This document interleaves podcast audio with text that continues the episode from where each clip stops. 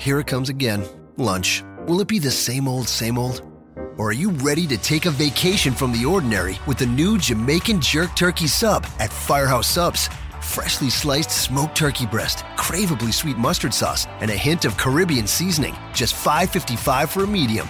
Save time. Order the new Jamaican Jerk Turkey Sub on the Firehouse Subs app. Firehouse Subs. Enjoy more subs. Save more lives. Participating locations, limited time only, plus tax prices may vary for delivery. This podcast is a member of the Voices of Wrestling Podcasting Network. Visit voicesofwrestling.com to hear the rest of our great podcasts, as well as show reviews, columns, opinions, and updates across the world of wrestling.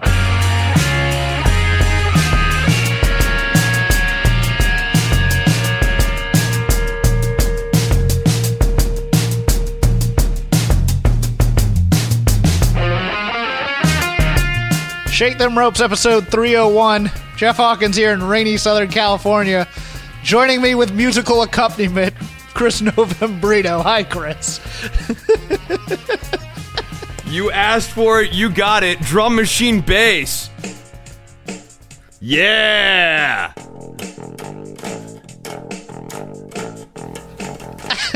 No, I, I have my horn put away. Do the horns, Jeff. Uh, do do do do do do. Bam!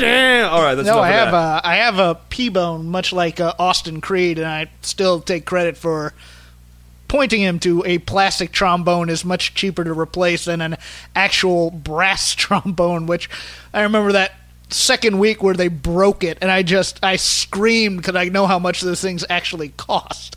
it's like no, break the plastic ones from now on. Ah, so it's raining. It's a weird day all the way around, but You want a cat report real quick before we get started? yes, please. Shadow and Chesterfield have become very good buddies in the two weeks now since I've adopted Shadow, and they nap together. They're actually like napping together right now. and I don't own a cat because I'm not a woman. Um, okay, well, you know. No, no, no it's fine. No, No, no, you, you said it. You said it. No, I didn't say it. You said it. It, it reflects on you, Jeff. It I know reflects it on does. Oh, it reflects negative on me because superfan Trish is going to kill me for saying that. That's what's great about this is I know that Trisha is going to step up on my behalf and behalf of all cat owners everywhere. Thank you, Trisha. Uh-huh. yeah, don't don't make her head any bigger than it needs to be. Okay. She has a new uh, favorite co-host on this show now. You did that, Jeff. You did that. Oh. You. well, look, it's it's nice that we can laugh again after the tragedy that was Monday and Tuesday, and we got some fun shows from the uh, Wednesday night block on the WWE Network. But before we go into the new stuff, we have to double back for our cleanup spot. A point that we wanted that we might have missed in our rantings and ravings about Raw and our SmackDown. And mine is a quote that actually set me off on my negativity about Raw during the Alexa Bliss, Sasha Banks, and Bayley uh, summit, so to speak. And that's when Alexa Bliss was going into Sasha now being in a tag team because she couldn't hack it as a single star. And nothing will make me angrier about ex- quote unquote exposing the business than you saying a tag team is a demotion. I hate that. A tag team is different. It is not a demotion. It's a different division.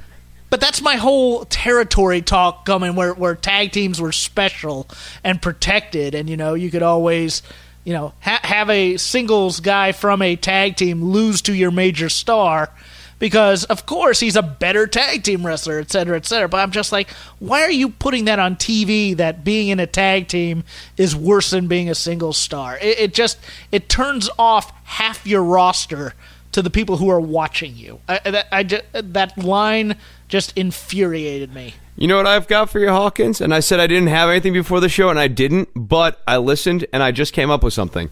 The Dana Okay. Brooke, no reason heel turn. Oh yeah, uh, you know what? That was on my list, and I didn't because on uh, the the odd thing about that is on Sunday night for the Starcade special, they did an eight woman tag match where Dana Brooke was teaming with the Baby Faces. And then the very next night on Monday Night Raw, she she's jumping Sasha and Bayley, who were her tag team partners. That seemed a bit insane. with no explanation, and it just happened. And it's unnecessary because you don't need another heel right now. No, and it's also just one of those things where they'll say, "Oh, shut up, you're paying too much attention." But at the same time, I think logical stories work. Maybe it's just me, my writing background. Maybe it's just I've watched I don't get why you wouldn't want people to be paying attention when you're making a television product. Oh, it's just wrestling. It's not supposed to be good. You know, That's I a very hear that. dangerous. No, I can hear that too. It's just a very, very dangerous logic because you're revising down the audience intensity. every other TV show that suffers from a lack of logical consistency, audiences leave. It's why people have been down on The Walking Dead for a while. Although the audience is coming back, and I think it'll come back after after the end of this. It's not my cup of tea, but I mean, you watch things like Sons of Anarchy, and there are seasons that are just dreadful because they make no logical sense, and the audience is left, and eventually they came back for the end. But at the same time, it's like, you know, if you want wrestling to be cool again, and you want wrestling to get e- even worse, even worse, uh, not, a, not taking the audience stuff out of this.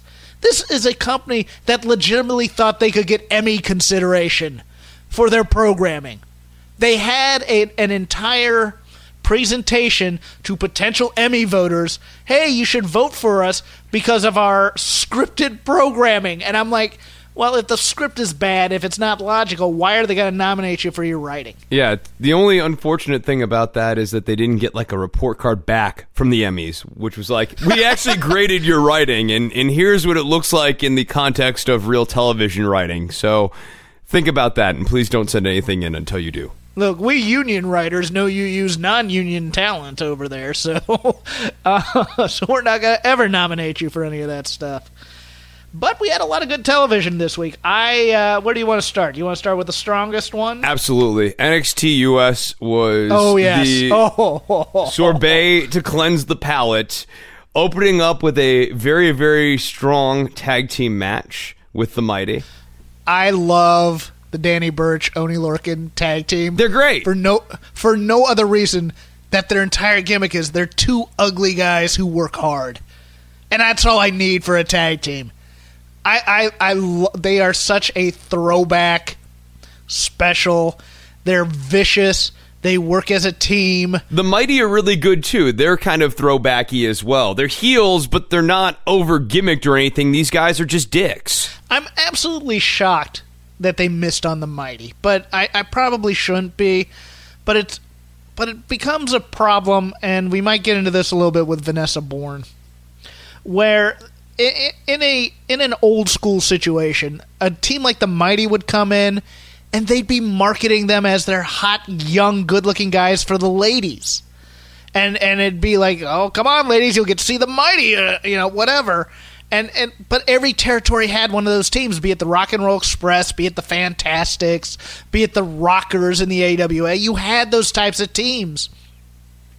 And in in our current situation in wrestling, and especially in the WWE, which highly, highly values cosmetic appeal. If everybody's good looking, then your good looking hot team isn't going to register like that. You know, if everybody has the body of a fitness model, then just bringing in two more good looking guys who can wrestle isn't going to move the needle at all.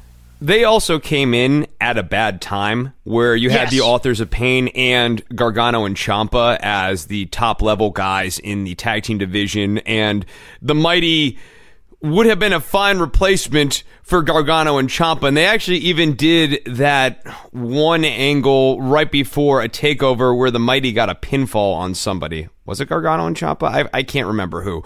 But they were kind of in that conversation. But I think the presence of Gargano and Ciampa and the authors of Pain really made it hard for the Mighty to click as a baby face and, and all the other things that you're saying are also true too. I, I don't think they understood how to package these guys. Yeah, I, I think I think being foreign was a bit of a detriment to them as well, and also just being moves guys because when they came from, uh, I believe it was uh, DDT slash Dragon Gate or something like over there. I mean, they were they were the hottest tag team in in in the air. I mean, when they when they were signed, it was like, oh, this could be business changing, you know, for for both federations, et cetera, et cetera. You know, the loss is going to be huge, and it's going to be a big pickup for the WWE. And then, of course, injuries hit because you know people had to do too much for too many nights in a row and things like that. But getting back to the match, I mean. Burch and Lorcan, I was happy they won. I was happy that the Mighty got their heat back because I do think there's something in them being dickish heels, especially with the trench coats now. They kind of have a better look to them. They look like heels, um, and I, I think I think Lorcan and Burch both deserve to be a little bit protected on this card, given the match that they had against the Undisputed Era for the tag team titles on Takeover. I think it's good to just not forget about them because you have other teams in the hopper there. Yeah, I don't think they forgot about them because when they reintroduced Lorcan and Burch, they did those video packages and everything. I think they still very much have plans for them, and I think that there are probably plans for this feud to continue. We got comments from Kairi Sane Io Shirai and Dakota Kai about the Shayna Baszler deal. Uh, I kind of liked it. I, I like. Uh, I don't like. I, I yeah. I don't like that they make them talk in a language that they don't. They're not comfortable with and you kind of get the pause of the broken English as they spell it out phonetically. But it, it made sense as a as a hey, we just want to fight all three of them kind of kind of promo, as opposed to any kind of they'll tend to cinematic up these things sometimes in terms of drama. I just thought it was a good straight ahead promo. Yeah, I like the staging. I think for this tandem here, Dakota Kai needs to be doing the heavy lifting, and they kind of had the right idea. I just would have had her do even more of that. This this really is a good opportunity for Dakota Kai to shine because she can do the speaking for these people. Uh, EC3 beat Marcel Barthel. Um, I'm high on both these guys. Yeah, I uh, like Marcel Barthel. I do too. I, I, I am They'll be very interested once Walter gets into the uh, fold if they, they end up teaming the two of them and he gets shipped over to uh, NXT UK. I think that could I think that could really do wonders for him. Um, EC3, you know, it was a good match. I, I didn't. I, I hate didn't debuting like a guy and beating him, but that's the NXT special. Well, he's already debuted, Marcel. He, oh, did he, he, lost? Yeah, he, he. I think he debuted against Keith Lee. Oh, okay. Wow. Yeah, he, he and he lost, and we we made that point then, so it still stands. But Man, What's even promo... worse is this is his second chance to make a first impression with me, and he still managed to screw it up. Yeah, the, the crowd was behind EC3, but but it was weird because he was starting to get into that vicious promo about how he's gonna kill Bobby Fish, and he goes, you know what? Because because I'm not coming for your entire body, and then you know, oh, I'm the top one percent of this industry. I'm like, yeah, go back to the catchphrase because we can't have actual, you know, menace in our baby faces. I, I, I it, it kind of missed a bit with me, but I'll take an EC3 Bobby Fish feud. I'm down with that. Yeah, I think the match will be really good. This kind of missed for me too because I think what needs to happen is Bobby Fish needs to jump him. well, he did uh, also on uh, when he when he smashed the knee. It, it's like two guys with bad bad legs. Yes, in a match, so, so, so, it makes it interesting in terms of the injury factor. I, I dig that. Uh, we had video package for uh, the former Donovan Dijak. Now I believe he's going to go by uh, Dijakovic. Dijakovic. I like him. I, I love his matches with Keith Lee. Put him in a program. I'm good with that. And and we had a follow up to Candice LeRae getting all moody. Yeah, it was fine. And then two big hunks of beef. Hoss match. Keith Lee versus Lars Sullivan. Loved it. I look. I, I know people can complain that yeah, you know, Keith Lee lost to Lars Sullivan, but that's part of his job here because Lars is on his way up to the main roster. So I had no problem with him losing here. I thought Keith Lee looked great in defeat. Um, I hope they don't make him do all those things in every match. But for in a big guy versus big guy feud, in his first major feud on television, I'll take this. I loved I loved the middle rope moonsault.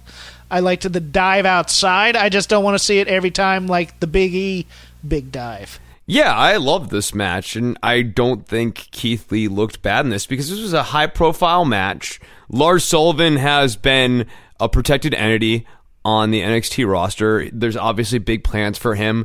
He's a high profile talent. He's almost sort of post NXT even when this airs because you've already got those video packages and stuff. So it it's not like an asterisk next to the win or anything like that. But but you think about this match in a slightly different context, and Keith Lee was really competitive and pushed Lars Sullivan. I like this match and he, a lot. He was he was in there to make Lars Sullivan look good. He was in there to carry him to a, to a good match and make him be impressive. And I thought, you know what, it, it hit all the notes there. So so it was good. I mean, I, I'm going to be interested to see that first Lars Sullivan main roster feud where Lars has to give up a little bit of offense or a little bit of defense to the other guy. I think he would have benefited for some more time down in NXT, to be completely honest. I don't think he's Oh. quite ready for the main roster. I love him, but I think he needs to learn a little bit more about working a match. And I think that this match did sort of evidence that to a certain degree. See, I'm I'm more of the opinion that I'm I don't think he's I don't think he's centered character centered yet. I, I think he's he he has an idea. He has big words. he has big words, but I don't know And if it's voice. fully fleshed out. But he has a look. He has the main roster look. So I'm I'm wondering. I'm hoping. You know, he that's one of those guys where that first promo, if it doesn't click immediately, Vince will just get tired of him. That that's the fear. Is that first promo if he decides to like shoehorn some five dollar words in there, and the crowd starts whatting him and he gets lost in it you know, Vince could say, "Well, you know what? He wasn't what I thought he was. Let's see what the next guy does." And then you just got Lars doing nothing. But you know, I, I don't. It, it's hard for them to screw up big guys on the main roster because they get so invested in them. Yes. Vanessa. Oh, go ahead. Sorry. Yes, but I, I think you're onto something here. That there there's a real chance if he lands on the Raw roster that he falls flat because he's a heel, which means he'll probably be sidled up with Baron Corbin and will be saying gooberish stuff within three weeks. If he ends up on the SmackDown roster, I think he's got better chances. I, I think it's interesting because you can hide him a little bit better on the SmackDown roster, but you don't want to hide him either because they have so many heels on that SmackDown roster. You know, amongst Orton and Nakamura and Daniel Bryan. You know, I mean that that's the kind of move if you put him on SmackDown where. You know, go out there and beat Daniel Bryan in your first match. I want him to be You Nakamura. know? I, I actually would like him as a heel to come out and beat Nakamura because the crowd will immediately babyface Nakamura because he's Nakamura and he can babyface himself really, really quickly, and Okay. then put Lars Sullivan over him and make him your U.S. champion first night out. Favorite of Chris, Vanessa Borne, took on Mia Yim in her home in Mia Yim's hometown. Mia got the win. I think it's unfair I- to typify her as a favorite anymore. I, I, I resent that. I do not resemble that comment. I, you know what? I think Vanessa Borne has gotten a lot better. I do, and and watching the amount of damage she takes in a match now, I'm impressed with that. But like I said, kind of with the mighty, and I've said this before, her gimmick is she's attractive woman on a roster where almost everybody is attractive now. So The in ring work don't- isn't where I need it to be for me to Okay. really be enjoying. I, no, I, I'm with you. She's gotten better, and, and she does certain moves well. But especially when you see the acquired talent that WWE has and stand them up against their homegrowns, you just see the deficit. if WWE wants to get me something for Christmas, uh, it's it, it's that they can uh, they can stop having their talent cut promos in the middle of a match. I, on the other hand, will take a six-figure contract. Thank you very much. Uh, and that's uh, that's NXT. Even though I, I reversed the order on the Borne and, and Lars Sullivan matches, but uh, any anything else uh, from NXT that uh, that caught your eye or ear? You know what? Here's what caught my ear. I really miss Mauro Ranallo calling shows because the one thing that is happening on commentary that drives me crazy is no one calls any moves. And it's gotten really noticeable, especially on 205 Live. It like half the time, Nigel at various points doesn't know the names of finishers. Uh, and w- it's not quite, oh, what a maneuver, but it's not that far off from that either. No, that that's very true. But at the same time, that may not be the fault of the announcers. That may be a directive from on higher that well, people don't want to hear the names of these moves, et cetera, et cetera. You know, they just want to hear the oh my and they want to talk narrative. I'm not trying That- to slag anyone, but boy, I hate that convention. I do, I do too. Um, yeah. Uh, so NXT UK had a couple shows, or do you want to do 205 Live first? Because 205 Live is going to be fairly quick for me, but I know you had a couple points on there. 205 Live will be fun. Uh, let, let's get the work out of the way. Let's talk about NXT UK because Okay. the, the two hours thing is just still killing me, even with the week off. It- even with delegating two episodes to you last week, I came back and I was like, oh, this again. And, and, and I guess I want to start with Eddie Dennis. No, because this was the thing that I was excited about. Because my problem with this franchise is that it is dudes and dudettes having matches with limited story premise or anything, and and it's all kind of vacant. And the Well, Eddie before you, before you get Okay. on before you get on your Eddie Dennis kick, let me let me address your two episode thing. I don't think it's going to last much longer because I think it was one of those things where it's like they had a problem where they had all these episodes in the can and they had plans. So especially with this women's tournament, um, where it, it was like, okay, we need to we we can just burn these, and then we can get caught up, and then we can go back to it being once a week. I'm hoping that it's not going to be two a week. Right, and, and so so that'll be stomachable, but I I still won't like it because it is dudes and dudettes having matches with limited or thin narrative premises for them. Yes. and, and Yes. so the main roster, WWE Raw especially, is massively overbooked. And if you want to see what underbooking looks like, because it's kind of a harder phenomena to see and observe, this is a great case study in it, where there's not enough of a premise for these matches, so you have a hard time really emotionally investing in them. And with Eddie Dennis, uh, we talked about this on episodes past, but I'll, I'll recap it here real quickly. Jeff and I were really excited about the premise of Eddie Dennis, this guy who had to go and get a job in quote unquote the real world and put his dreams on hold, and how that's created a bitterness and it created a lot of character nuance inside of him. And then out comes this dude who is dressed up like an indie wrestler, and it doesn't fit his character at all. And he's just been this grand disappointment. I, I know you've got some stuff here on him as well, so go ahead. Well, I I I, I what you mentioned about the program as a whole because to me it's it's it's a bunch of talented guys and they went in there with the, the kind of the WWE mindset of okay, what's his hook and what's the phrase we're going to say about him?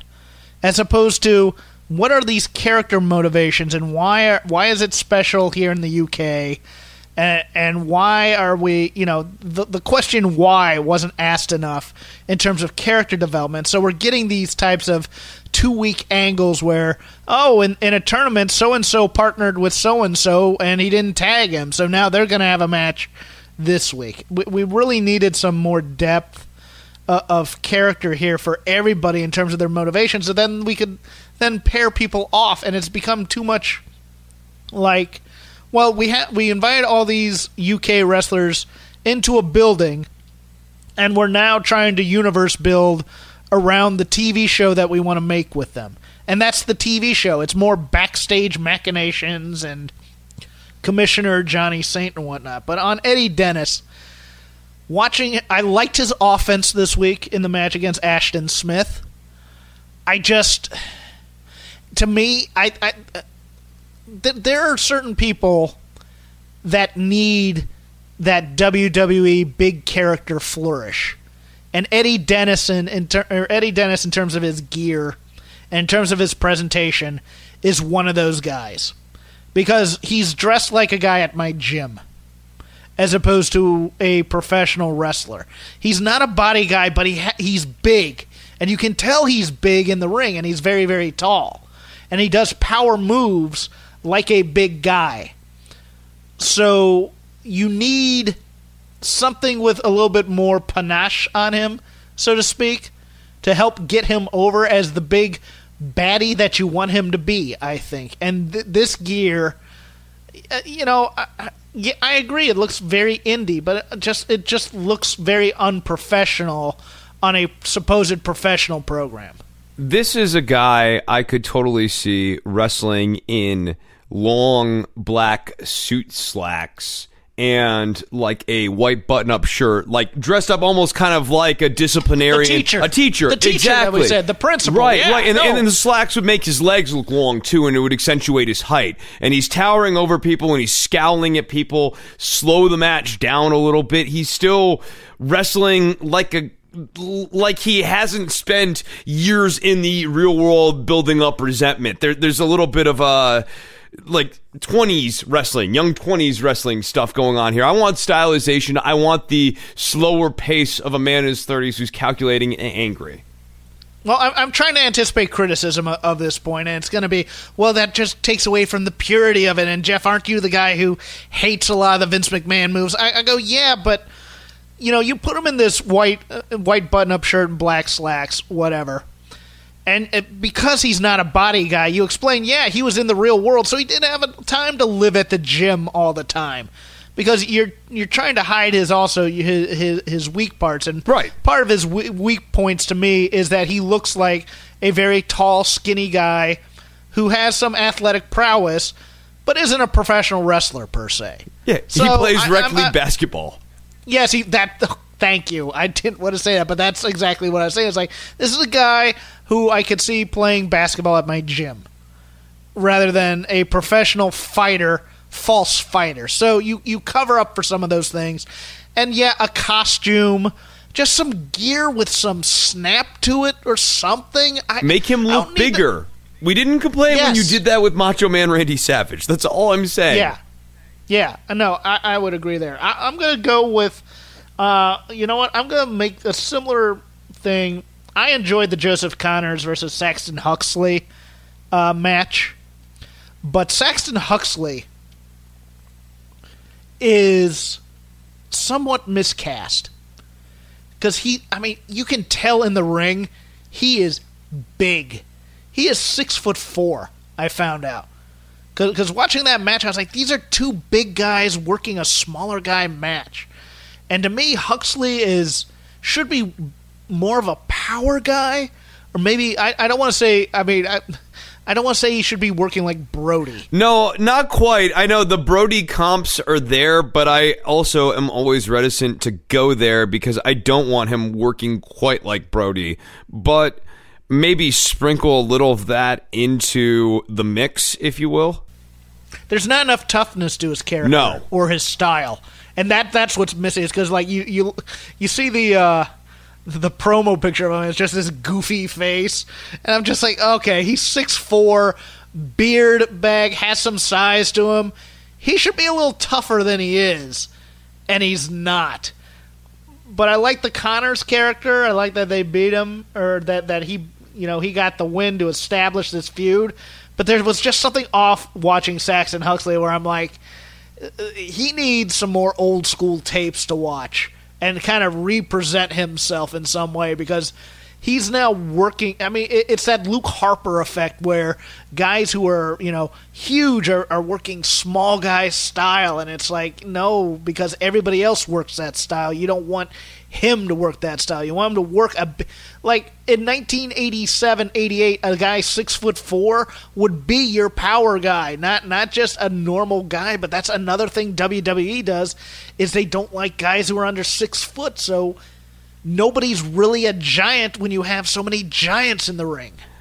I like that you brought up the promo photo as well because I think the promo photo sort of gives you this idea of a zany wild man, uh, and he's going to do something kind of like a cross between the Ultimate Warrior and Lou Albano, something, or, or like uh, the the Head Shrinker, something like that. Yeah, like zany almost. And, and then he doesn't come out and do that, and he doesn't come out and really do Bruiser Brody either. There's not enough of a character there. And the guy is dressed like there should be a character there. So, I I mean, this is the other reason why I sort of would resist the, oh, you're over gimmicking this guy kind of criticism because he's dressed up like he's in a gimmick and then he's not wrestling like a gimmick.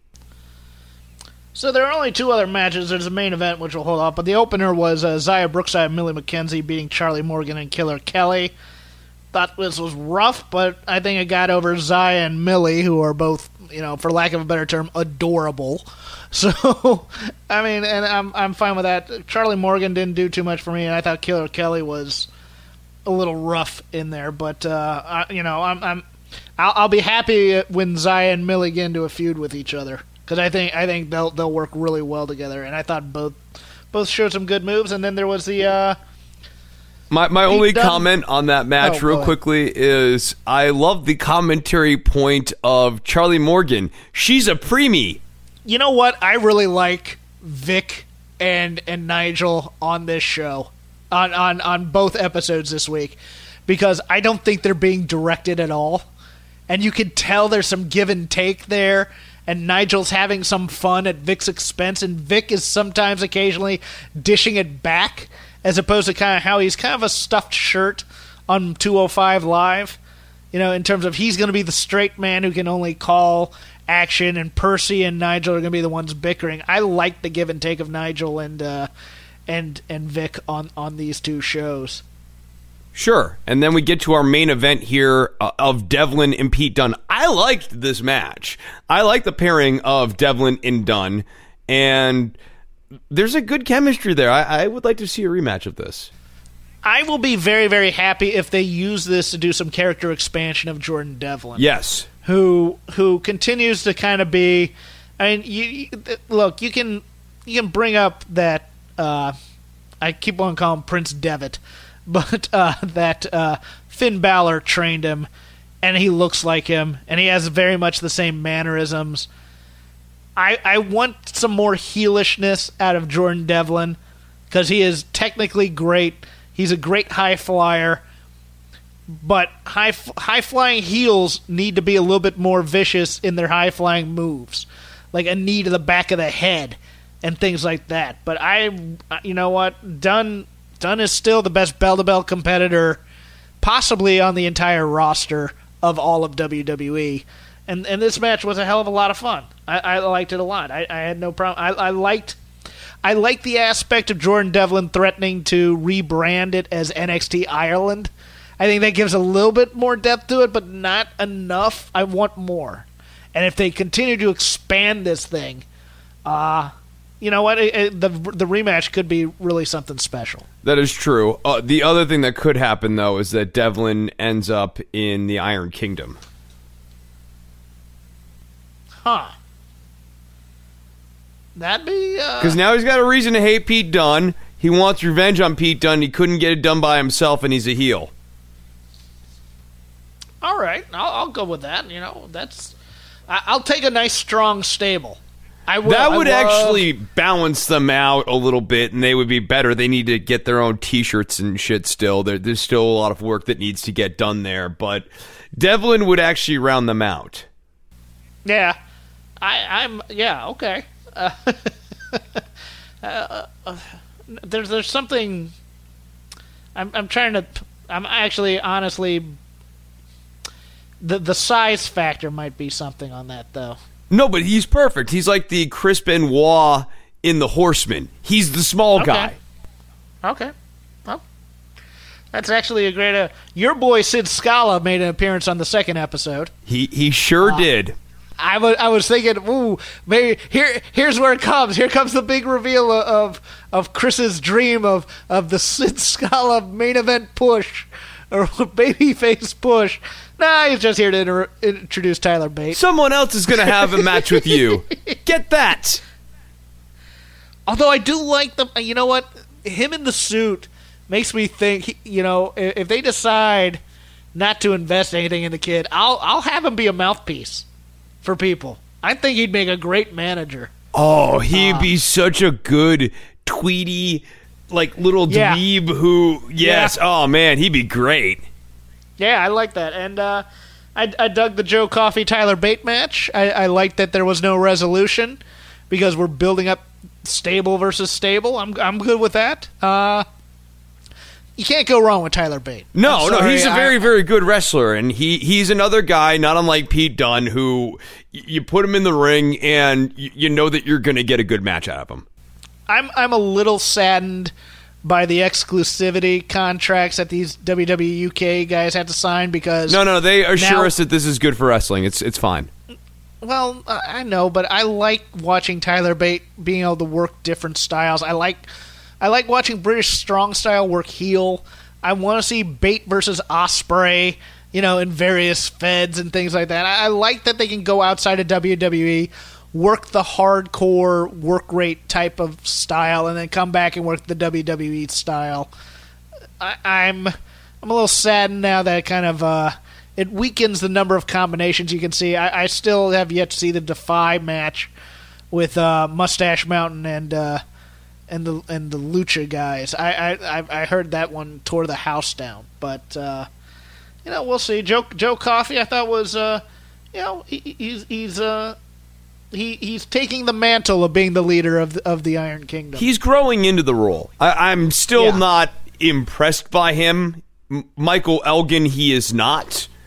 He's still not the natural leader of that faction, whereas you thought Wolfgang might be, because Wolfgang has been established a little bit more on UK television. Yes, and it would actually maybe work a little bit better if because he does sort of look like the standout because obviously the Coffeys are brothers, so it's weird that Joe has such an outsized role compared to Mark.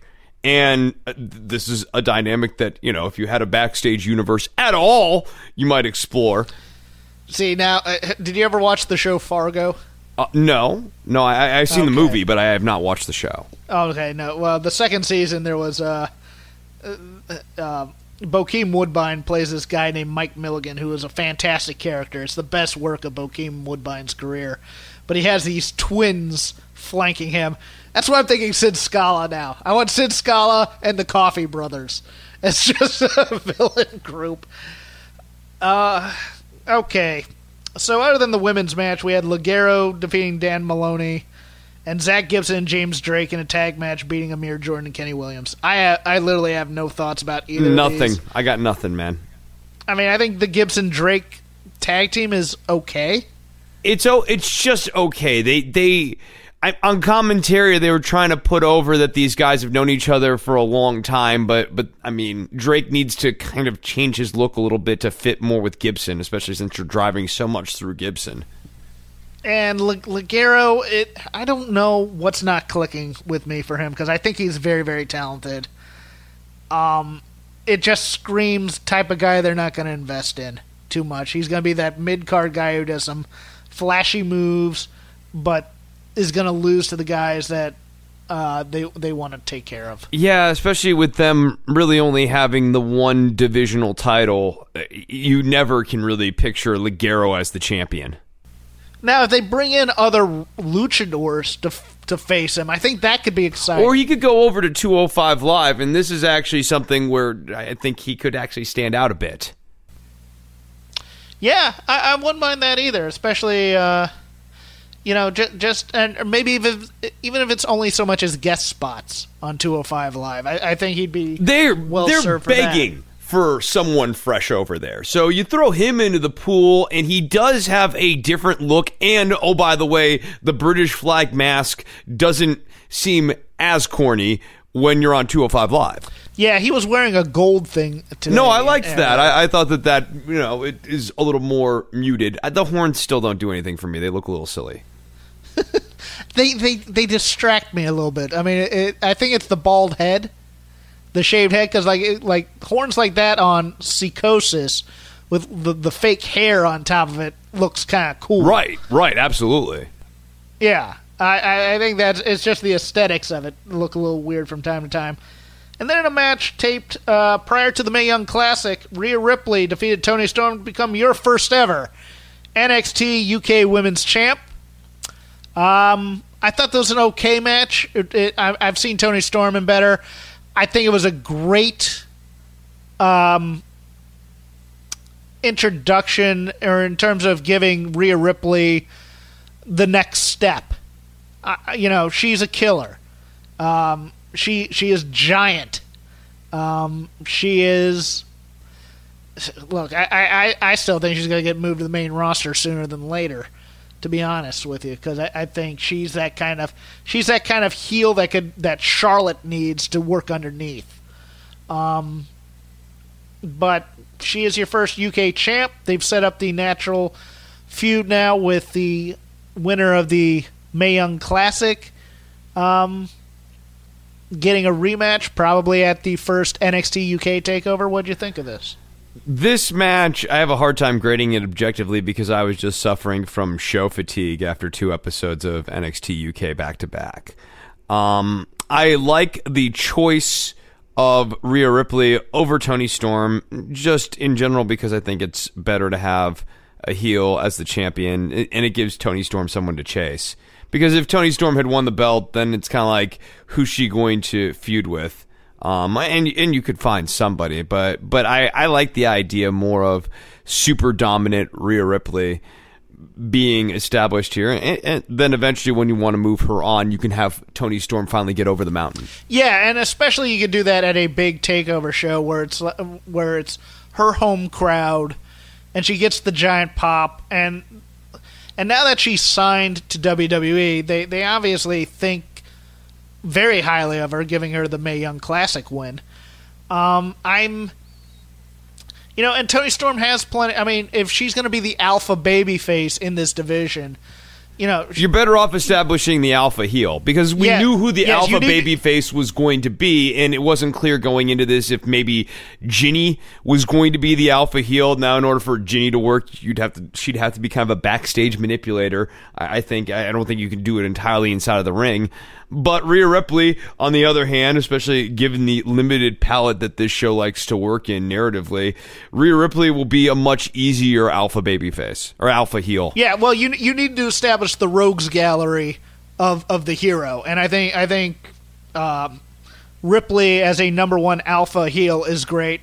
I think you do need to to make Jinny a little stronger. I think you need to make her a little bit more like uh, the stuff I saw from Progress, where she was that alpha heel on her, on on route to. Uh, you know, basically putting Dahlia Black out of wrestling and also becoming the Progress Women's Champion. Um, I, I, I'd love to see something like a backstage manipulator type use kind of her intelligence and the kind of the classy aura she gives off. Um, and again, I'm high on Jinny. I, I think you need a couple more really strong heels. I'm I'm not I'm not as high as you are on Killer Kelly. Um, or uh, no, Is, Isla Dawn's the one you really like, right? No, I was more in favor of Killer Kelly. I, I mean, I can't say Okay. that I left this week uh, buying more shares of Killer Kelly. Uh, I'm, I'm, I'm a hold. I'm not quite a sell yet, but uh, you know, I, I'm a hold trending sell. and I think you need to establish a real strong secondary babyface in the division. And I think they, they need to decide whether that's going to be Dakota Kai or it's going to be Xia or Millie. Yeah, I feel you like have- they're going with Millie, but It feels like that. that's just where I feel right now. and and it's kind of cool that they've decided to invest in, uh, for lack of a better term, people in their late teens, whereas before they wouldn't even.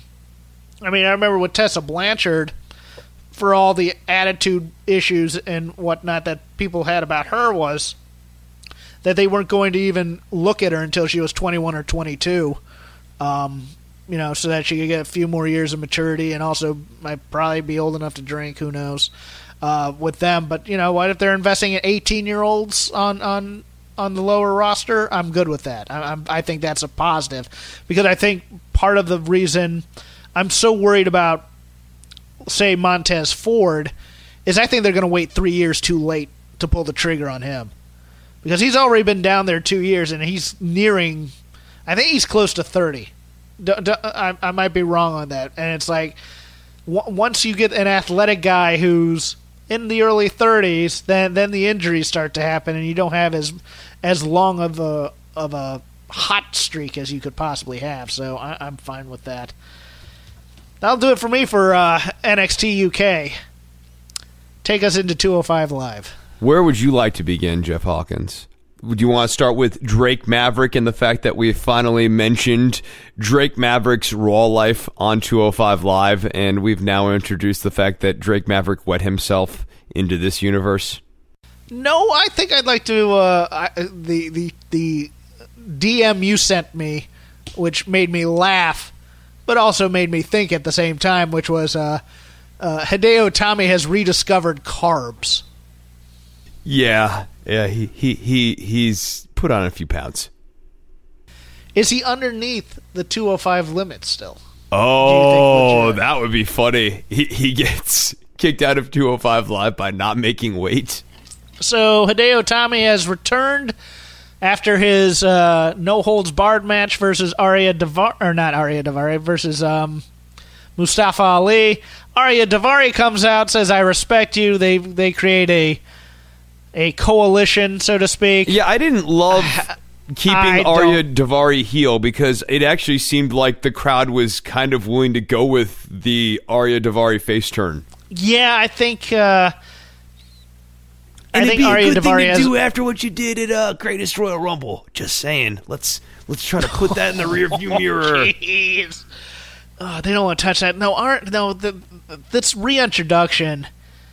That's not how you reintroduce characters. And since you have such a small roster, anyways, and 205 Live, you could do a better job than just plays his music and he returns. This is actually another argument for turning him face beyond the greatest Royal Rumble stuff. It's just this is a roster that has been such a contained and frankly kind of stale universe that babyface Arya Daivari would actually feel like something new and kind of interesting and what's he going to do now? It's a new guy, Yeah, he's and- back and he's on the other side of the ledger. and cut across the cheap jingoistic heel heat. Yes. as well, which is always. I mean that that's the thing that I mean. It took. Uh, let Let's face it. It took Mustafa Ali a few months to get past that because people were still making comments about him on Twitter and sometimes at live events that would that would just be so beyond the pale. I mean, look, uh, Man, hearing the USA USA chant during the Martel or Marcel Barthel match this week made me kind of cringe. yeah, but it's. Uh, that's how it's been played. I mean, look. No, I get the that ma- tradition of it in wrestling too, and, and there there's a time for it. But man, I just hated his cheap heat. It, it really it it feels off, tacky. I, I don't care for it. Was there was there a Neville versus somebody match on 205? I thought it was like the day after WrestleMania. oh God, there was. taped, yes, and- there and- and- was. And, and neither person was from U- the U.S., but everybody was chanting USA, and you're just like, come on, guys, be smarter than that. Can't remember it, but whatever. Um, other than that, you know, I am. Don't care about am- Mike and Maria. Don't care about TJP. boy, they have they have done. I mean, TJP is still reminding us he's the first cruiserweight champ. I I like when Drake just- Maverick took the piss out of TJP. I wasn't trying to actually make a pun, but I committed to the phrase and the sentence and realized it midway through. But I liked it when he was like, "Yes, yes, you're the first cruiserweight champion." We've heard about that a lot, often, many a time. This is not my favorite Maria. Um, I think she could be a little stronger on the mic in the interactions, or she could be scripted a little bit better. Um, There's no character. She's just a no conniving person. yeah, there is. It's it's kind of sad because I've, you know what? E- even though some of the skits were dumb, I thought Maria's you know ditzy character that she had before at least had some charm to it. I I, I liked that a lot. And I hate how having the schizoid Drake Maverick has led to a much less interesting Drake Maverick here on 205 Live. Yeah, he he is he is someone who has not benefited from being on Raw. That that's that's obvious to me. Uh, also, Wait, wait did am- you realize that when he pissed himself? jeez, I am so don't don't make me go back to that dark place. No, I'm, I'm just, I just want to pinpoint a time. You know, I, I mean, there, there's a lot of, you know, it, it, it's it's hard to really kind of nail one spot where it really all went south for Drake Maverick. Don't make me think of those negative waves, Moriarty. Don't. Uh, let's keep things righteous and cool. Um, I but I'll tell you something. I hate this presentation of the Lucha House Party now. It was bad before, but now it's pinatas and noisemakers. It's kind of racist. It's like a little stereotypical Yeah. bare minimum. Yeah, it, it's not respectful of lucha culture. I'm, I'm just, I'm, I'm floored that oh, everybody's gonna have a pinata, and and they're naming one of the pinatas, so you know what that means. It's getting stolen at some point Or smashed. or smashed. And oh, they smashed. Which is the point of a pinata, by the way. Dorothy or what? is- Penelope is the name of this Oh, pin- I, why do I know that? I hate myself for knowing this. Well, I mean, it, you know, they name, but yeah, we might get like a broken Penelope T-shirt out of it. But it's just one of those things where then they'll have to cry because oh, Penelope meant so much to the act, and you're just like, eh, to me right now, 205, someone has decided to take the everything original about what it was supposed to be and decide that we need to put the WWE template in there. Now they did this with with with um Enzo originally. Right. But but they've never really found what this show is in the post Enzo era. And it looked like for a moment that they had kind of gotten that with Drew Gulak, which would have given them a through line and an arc, which we've talked about before. But now, as you're saying, they've just sort of defaulted to, well, write it kind of like main event or something. Yeah, it feels like a typical WWE program. A B program. that- a that's the- WWE B program. It's a WWE B program with guys who are smaller, which means a WWE audience thinks less of them. And it had and okay, we'll give them one good wrestling match, but we won't give them any good characterization to make them want to care about this match. They'll just have to like the good match and and and be happy with that. And, This and week's that's a little good match was good. I like Tony Nese and Buddy good. Murphy and Cedric Alexander and Mustafa Ali. I thought they had another very good match. I liked the story getting told there. It's just this show has lost a lot of steam. They've made Cedric Alexander boring. Yes, because they refused to pull the trigger on the that. heel turn when they should have done it back at Mania, and instead they just kept that babyface title run going until it got really stale. Yeah, and but they did establish him as the number one contender, so Yes. I mean, I think we're getting things going again with him, and the fact that he tagged himself in to win the match here, we're, planting seeds. We're setting the table a little bit for the grander Cedric Alexander storyline here, because I think he's going to come up short again, and that's when things will get interesting. It's just this holding pattern sucks, and, and like the Drew Gulak and Brian Kendrick feud, this could be a lot more interesting, but. the promos are cornball. Right. The Tozawa and Brian Kendrick stuff, they have all of this backstory that they could play off of. And instead, you have Tozawa kind of acting like nothing ever happened and trying to convince Brian Kendrick to get hungry to fight, which seems stupid because the whole reason he aligned with Tozawa is because he hates Drew Gulak so much. Yeah, and then you have the Gulak Gallagher promos that are a little too cute by half. You know, a little comedy in there. I just it's it's it feels like a, a- a B grade WWE program. I think you're exactly right on that, and that's that's the sad part. I, I don't think I don't think the the cure is straight sport per se, like they were trying to do, because you do need personality in the program. I, I think that's the mistake a lot of people have is they want to go harder towards well it should be a pure work No, no, program. absolutely not. These guys work together so much that the sort of the arc narratively is they've had all of this history and you need to be able to recall on it and that history has to matter. So the fact that Gallagher and Tozawa used to tag together when Gallagher speaks, he needs to reference that. The fact that Kendrick and Tozawa had this feud, now that they're aligned together, that needs to be addressed and needs to almost be a focal point and even a little bit of attention in their alliance. Something that comes up from time to time. All the small stuff has to matter when you've got a small roster. Agreed. Agreed. But but the tag match was spectacular.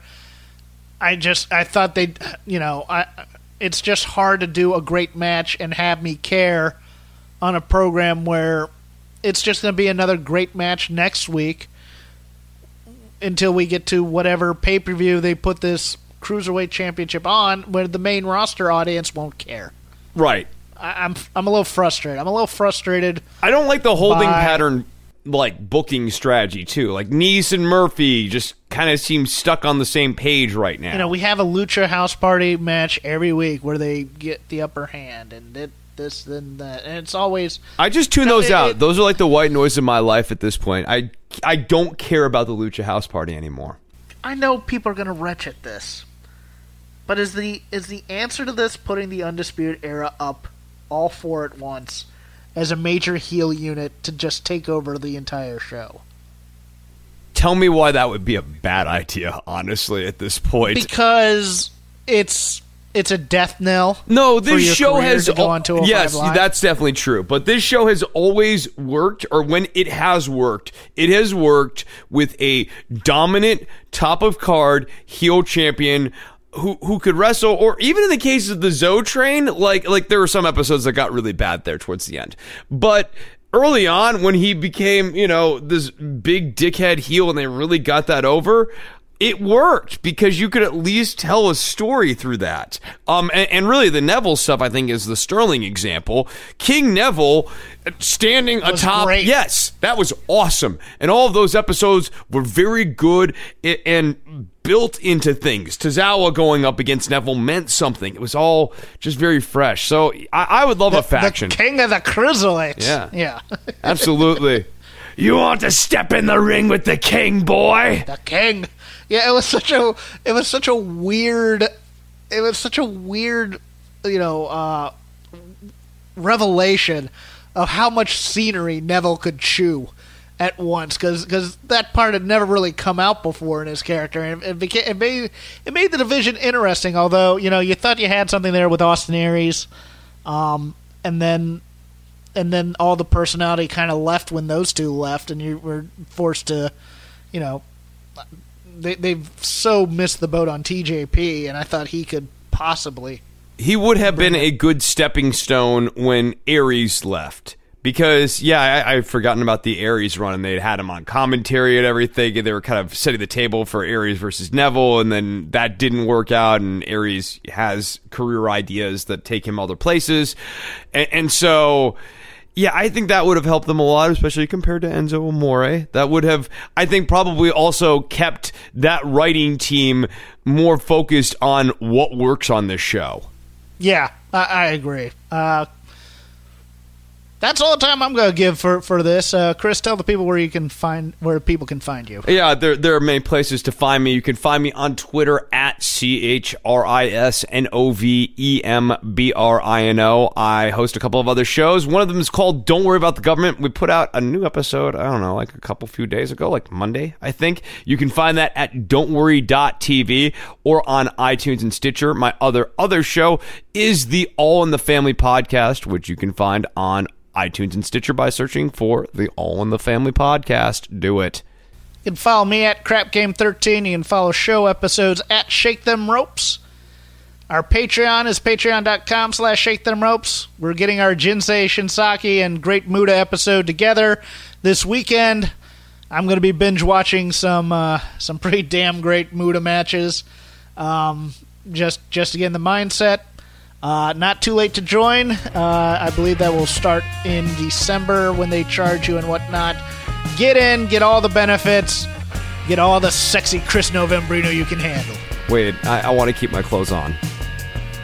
Nope.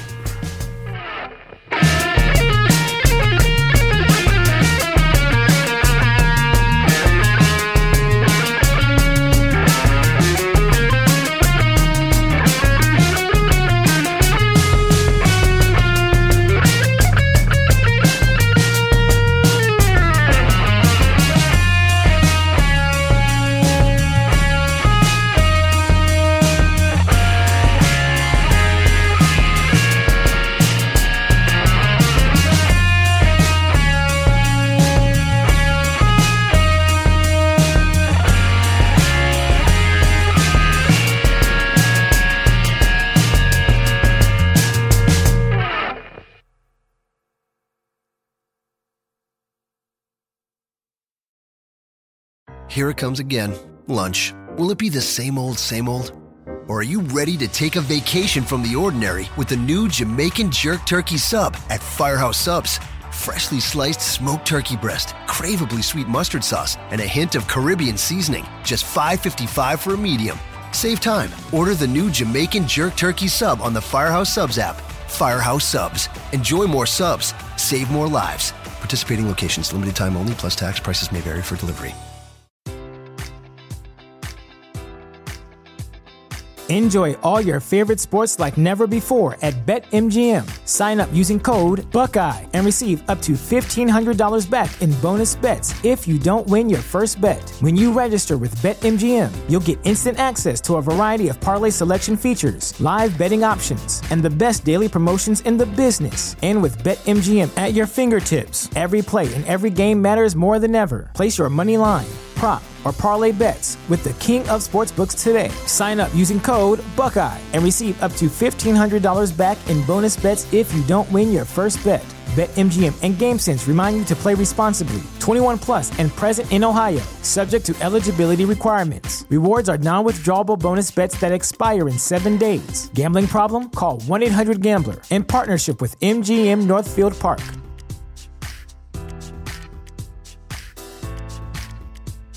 Sick of being upsold at gyms?